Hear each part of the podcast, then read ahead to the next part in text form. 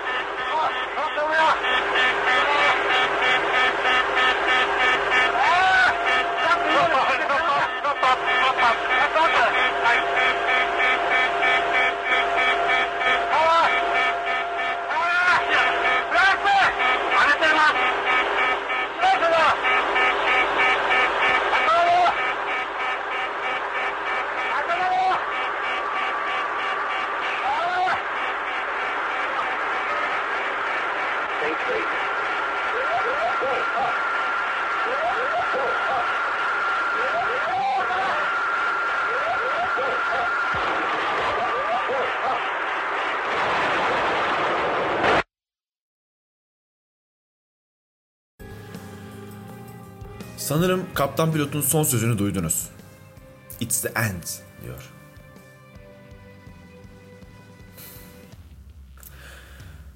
Uçağın e, geçmiş kayıtları incelendiğinde kazadan 7 yıl önce 2 Haziran 1978 tarihinde Osaka Uluslararası Havalimanı'na iniş sırasında uçağın kuyruğu piste çarpıyor.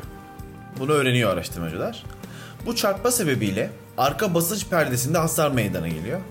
Ve işte yer ekibi tarafından onarımı e, hemen yapıldığı ortaya çıkıyor. Ve bu ihtimal üzerinde artık durulmuyor araştırmacılar. Durmuyor yani. İşte günlerce ama başka nedenler arıyorlar. Fakat herhangi bir neden üzerinde bir uzlaşı sağlanmıyor.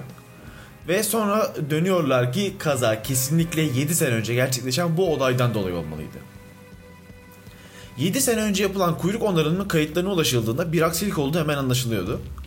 Çünkü Japon teknisyenler Boeing'in önerdiğinin aksine farklı bir şekilde onarım gerçekleştirmişlerdi. Hasar alan basınç perdesinde yapılan onarım Boeing'in standart onarım prosedürlerine uygun olarak yapılmamıştı. Boeing prosedürlerine göre hasarlı kaplama üstten yerleştirilmiş bir plaka ve iki sıra perçin ile onarılması gerekirken Japon teknisyenler bu prosedürlerin aksine çift plakayı tek sıra perçin kullanarak onarım yapmışlardı. Muhtemelen İngilizcesi iyi olmayan bir Japon teknisyenin ee, suçu diye düşünüyorum. Boeing'in önerdiği şekilde onarım yapılsaydı metal yorgunluğu etkileri %70 oranında azalacaktı.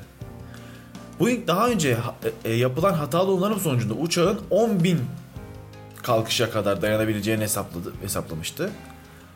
Ve uçak kaza anına dek 12.319 defa kalkış yapmıştı. Yani yine hesaplamaların üzerine dayanmıştı. Son kalkışın e, basıncıyla arka basınç perdesindeki hasar sonucunda 4 ana hidrolik sistem devre dışı kaldı ve dikey sabitleyici uçaktan koptu. Bunlara bağlı olarak uçağın uçuş kumanda sistemleri devre dışı kaldı ve uçak pilotların kontrolünden tamamen çıktı. Kazanın sebeplerini elimden geldiğince sizlere anlatmaya çalıştım. Fakat şimdi gelelim bu kadar insanın neden öldüğüne. Kazadan hemen birkaç saniye sonra Amerikan e, Hava Kuvvetleri konum tespiti yapıp askerlerini ve kurtarma ekiplerini göndermeye başlıyor. Amerikalılar da herhalde Japonlar izin vereceklerdir diye e, düşünmüş olmalılar ki e, bu ekipleri hemen sormadan gönderiyorlar. Fakat Japon yetkililer Amerika'nın kendi ülkeleri sınırlarındaki bir iç hat uçuşuna yardım etmelerini, iç işlerine karışmak olabileceği gibi anlaşılması güç bir tavırla bu talebi reddediyorlar. Japon Hava Kuvvetleri'nde karanlıkta o dağ eteğine inecek yeterli ekipman olmadığı için hava aydınlanana ve tekrar kendi için bir konum tespiti yapana kadar ilk müdahale ancak uçağın çakılmasından 15 saat sonra gerçekleşebiliyor. Enkazdan sağ olarak kurtarılan 4 kişinin ifadelerine göre yüzlerce insan hayattaymış ve can çekişi ve çığlıkları duyuluyormuş. Fakat yardımın gelmediği her saat bu yardım çığlıkları giderek azalmaya başlamış. Belki söylenecek daha çok şey var. Fakat e, daha önce de söylediğim gibi büyük felaketler asla tek bir aksilik ile gerçekleşmiyor. Birçok aksilik üst üste geliyor ve böyle felaketler oluyor. Tam olarak da burada yaşananlar bunlar.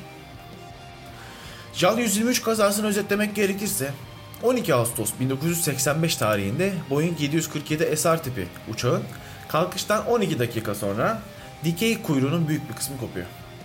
Bu şekilde 32 dakika daha dayanabilen uçak Tokyo'nun yaklaşık 100 km kuzeybatısında Gunma idari bölgesine bağlı Ueno yakınlarındaki e, e, Takamahara dağına çakılıyor. Bu facia Japonya topraklarında meydana gelen en ölümcül hava kazası olurken benim dördüncü bölümde anlattığım Tenerife faciasından sonra dünya sivil havacılık tarihindeki en ölümcül kaza oluyor.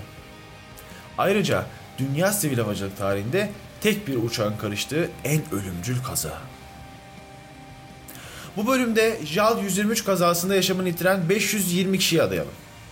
Son yolculuğunu gökyüzüne yapanların bir sonraki bölümde görüşmek üzere. Sağlıcakla kalın.